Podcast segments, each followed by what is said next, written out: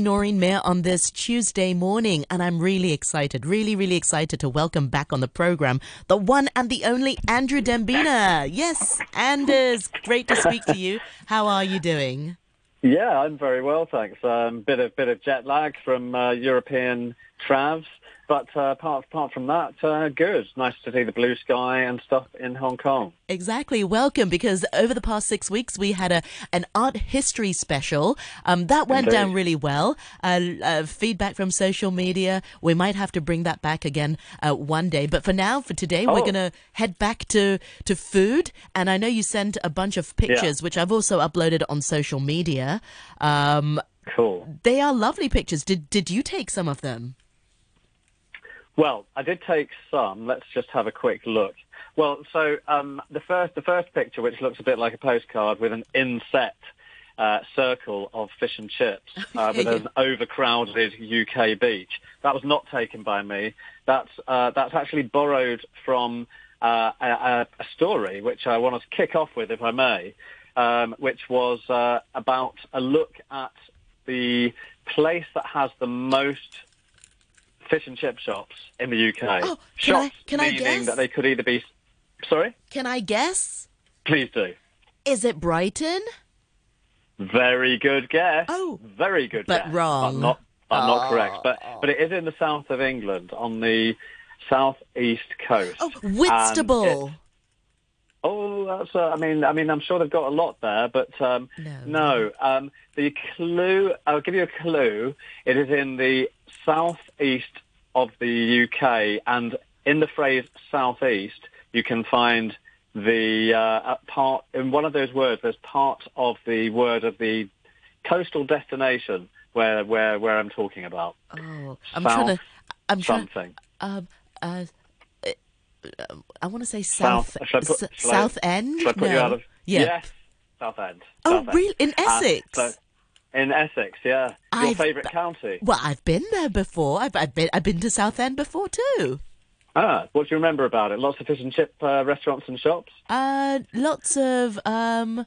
Lots of bars, I think it was. It was back in the day in the uni days. Yeah, but I didn't notice Yeah. that many fish and chip shops. But wow, amazing. Well, I'll tell you what. If you went there these days, you may uh, be surprised to learn that there are 75 businesses in 2003 classed as fish and chip restaurants or shops, and this comes from a a, a phone book which um, is, is called the UKPhoneBook.com, uh, which really just basically has the list of all businesses in the UK.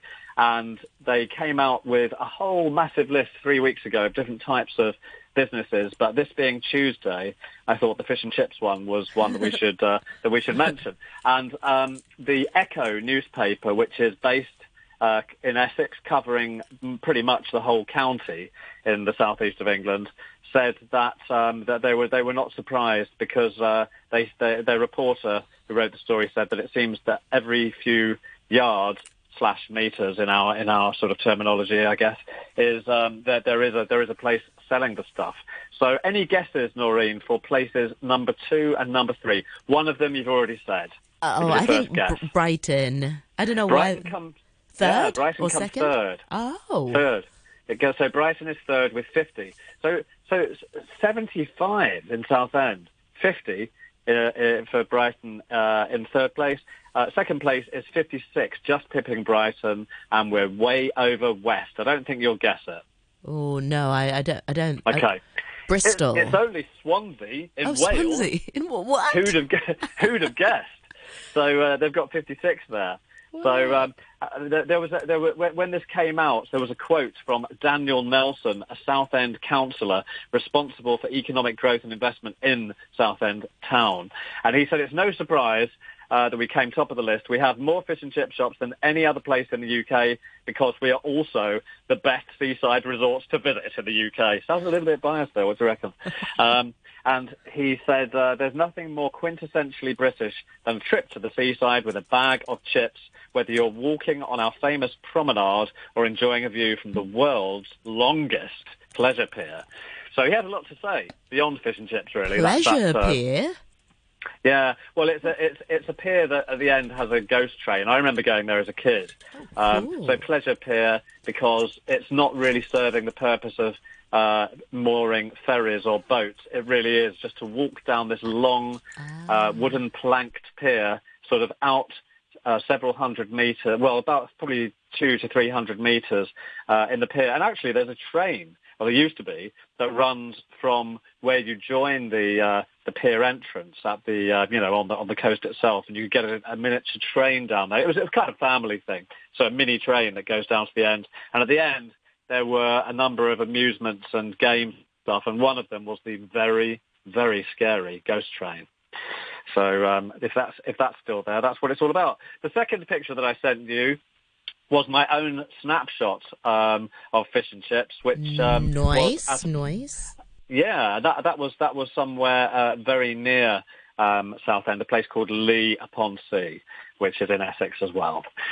Um, and as a side note, I thought, you know, sometimes we delve, as with the um, you mentioned the art um, stuff. Sometimes we get a bit deeper in Tuesday. And as a side note, some listeners may know this already, but some may not know that the national dish, it's not the national dish, which is, uh, I think, meant to be chicken tikka masala in the UK these days, but a national dish in the UK, that is fish and chips, has its origins in the kitchens of um, European Jewish immigrants that came to the UK in the 17th century when it was one of their domestic dishes. And it is uh, thought that a family from this community in the 1860s opened the first fish and chip shop in London. So that's just a kind of, um, you know, if, if you wondered where fish and chips came from, that is the generally um, sort Accepted of... Uh, origin. yeah, yeah, it is. And other, just other quick fish and chip quotes and facts for you, Nori, because I know you, I know you can't get enough of this subject, right? I, Um, I do like fish and chips. It's I'm so I'm always surprised there aren't more fish and chip shops in Hong Kong, considering that we were a former British colony and we're we're right by the seaside and, and Hong Kong people love seafood so much. I, Mm. I always thought there'd be more perhaps hawkers. But growing up, we never had hawkers selling fish and chips. We had fish balls and, and yudan. uh, Well, yudan is fish balls. And siu mai Yeah. and, and those sort of like, you know, uh, egg waffles. But I, I never, growing up, saw f- fish and chips.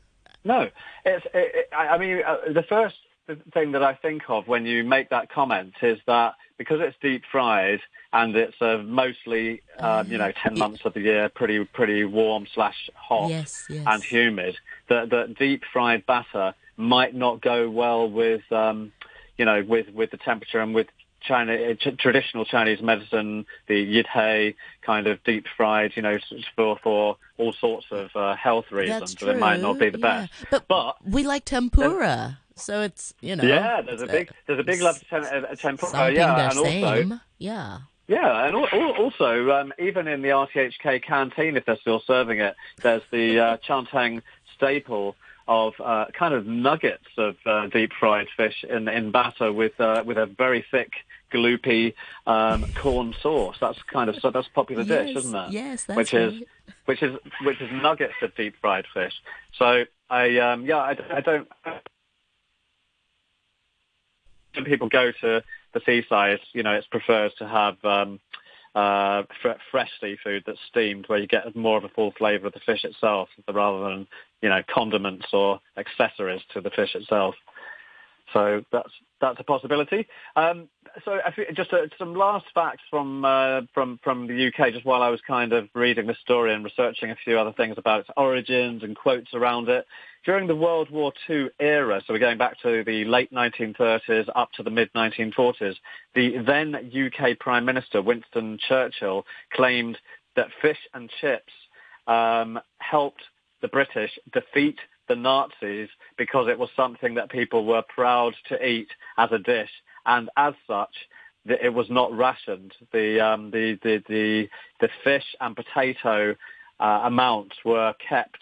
It was one of the few um, items of, uh, of of restaurant or takeaway food that was never rationed during the wartime. So that's to keep up citizens' morale during the war. So that was an interesting one. And also, the author George Orwell said that the comfort food helps to keep the masses happy and averted revolution. pretty interesting. So two takes on fish and chips importance in the UK there from a couple of well-known figures. Um, I, also related to the UK, moving on to a slightly different topic. Um, yeah, I was there for a while just now, and um, a quick word about service charges there. Really, it's it, you pay so much more now for both service and VAT. It's quite staggering. Um, I think I was aware of it maybe over the last one or two years, but because I was there a little bit longer this time, it became more and more apparent when you go out to eat. So a lot of restaurants are charging a 15% service charge rather than the 10% that's often levied. Uh, it's a con- we don't really know here whether it goes to the restaurant directly or if it goes, any of that goes to the staff. Um, uh, maybe the same is true of the 15%, which is uh, uh, which is at the end of a lot of bills increasingly. I think I first spotted this about a couple of years ago in the UK, but now it seems to be even more widespread. On top of that, there's also a 20% value-added tax, which is VAT. So whatever you're ordering, you get an extra 35% added. Now, this doesn't happen at very at fast food places or you know um, lower priced cafes, but anything that's mid-range and upwards, it does. So uh, just be be aware of that. That's that that, that really does make a massive difference in uh, if, if, you compare the cost of eating out in Hong Kong and the UK. Don't it's know if you were aware of that. It's it's expensive to eat out. I think. Uh, in, well, sorry, go, go yeah. on, Andrew. Oh no, I was going to say, well, it always, it always was more expensive than here, but these additional charges, the 20% VAT was only added um, a few years ago, two or three years ago, ah. and um, before that there was no, there wasn't VAT on, um, you know, as an additional charge. So that does make a massive difference. Sorry, go on. You were yeah, going to say. I was going to say, yeah, it's always been really expensive to eat out in the UK. For example, if you feel like you know wonton mein or just something that's yeah and it's not because those ingredients are more expensive. It's just it's more expensive to eat something other than English food. You know, if yeah, that's, that's that yeah. was my feeling. It was also expensive to have like yeah Chinese food and Japanese food. I think Asian cuisines are always quite expensive. Curries, yeah, curries are expensive too. Mm. Actually. Yeah, that's true. And also, I did. I, I, I guess also it, it, might it might depend sometimes on the area that you're in. Um, you know, I, I, I went to a cafe just for a sandwich in St Paul's area because I was going to um, the Tate Gallery, which was just across the river from there.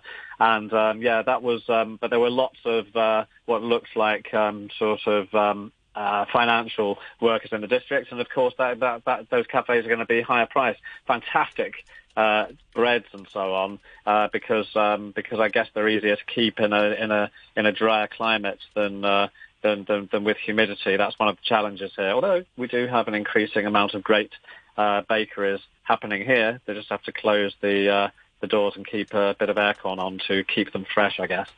Yeah. So from the UK, uh, just moving off to uh, the US, and I wanted to mention a new food trend there.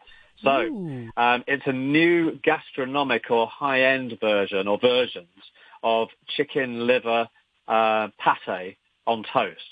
And this is a much more kind of luxurious taste. And, uh, and, and, this was a story that I read about this and I looked into it further. I first read about it in Eater magazine two weeks ago, which was referring to the current US trend. And I just dug a bit deeper. And it seems that from the old um, gastropub craze of, of, of, a decade or 15 to 20 years ago in, in the UK, but then it crossed over to the States, um, there were much more rustic liver pates, and that was a time when I, I don't know you you may have remembered because this did travel to Hong Kong after it got popular in some about, other places in yeah, the world. about a decade ago, pate was huge yeah. in Hong Kong. Oh, okay, yes. Yeah, um, that's right. So, so the whole gastropub took off uh, here as well, like with the Globe and some others in Central. You know, that's one of the few that are remaining, or some hotel pubs kind of went a bit gastro as well in Hong Kong. You're so and posh. What, oh, I just got them from the supermarket because I noticed the supermarkets had a bigger selection. Ah, yeah, yeah, yeah, definitely, definitely, and also yes, because like like you were saying about in London, where some ingredients could be um, imported that are Asian, making the prices uh, more yes, expensive. Of yes. course, that ha- that happens here all the time when you want to go to a, West- a Western or non non Asian uh, type of food because uh, you know, the um, some of those might be imported whole, like the pates might even be imported whole. As you say, it'd be pretty similar to what you get in the supermarket. But um, this this this trend then in uh, in America is to go for a very very high end version instead of this rustic, coarsely chopped pate, which is how pate originally was in Europe. France was uh, one of the originators, uh, along with, um, with with Germany and some other European countries, of of, of, of a lot of European style pate, uh, which gastropubs use as a yardstick, I think, really, or they did. But I wonder if this trend will catch on in other places in the world that's happening in the US right now, which is not happening in Europe. It's to really blend the pate further and to whip it to make it to get it aerated to make it a bit like a um, a mousse in some ways and then other elements will be sprinkled on top so you you start with a base of a chicken liver pate um, which uh, which is which is really like a mousse, and then you start piling on other directions or pairing other ingredients on top of it. And I sent one photo uh, from from a restaurant in the states where there is where where the pate is actually covered in other elements um, like um, some cured minced meats and caviar. If you can see that in the photo that I mm. that I mm. sent, which is on a piece of toast.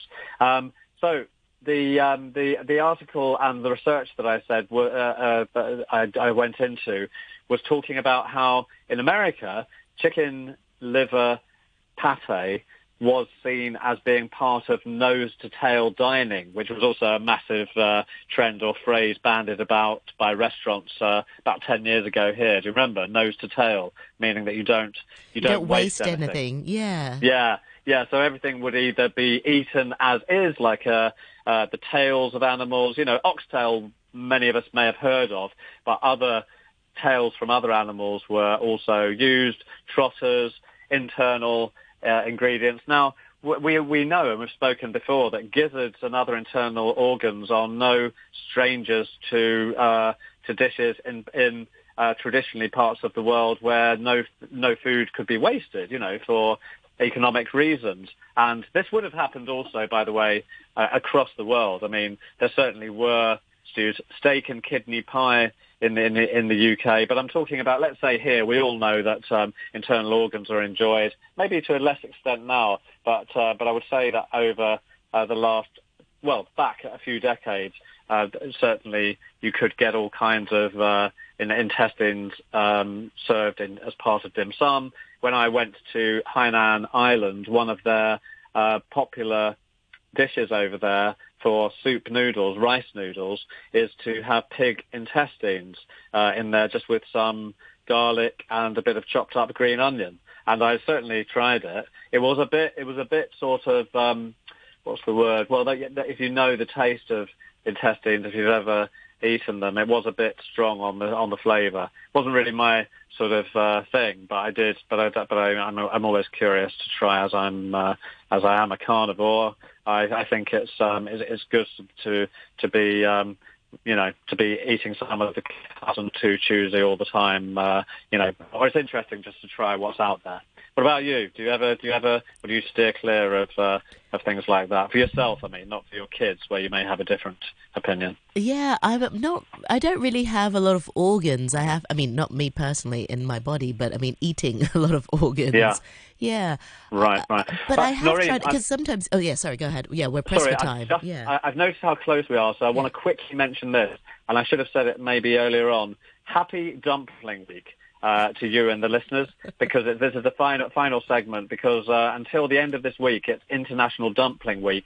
So do look up on your uh, you know on Google where to enjoy uh, noodles. Sorry, dumplings in Hong Kong because a lot of restaurants are putting on some specials across the city and across the, you know, the SAR. Uh, one place I will give a quick uh, shout out to is Base Hall 02 in Jardine House, which kicked off yesterday um, in, in Central, which is where the old Grappa cellar was.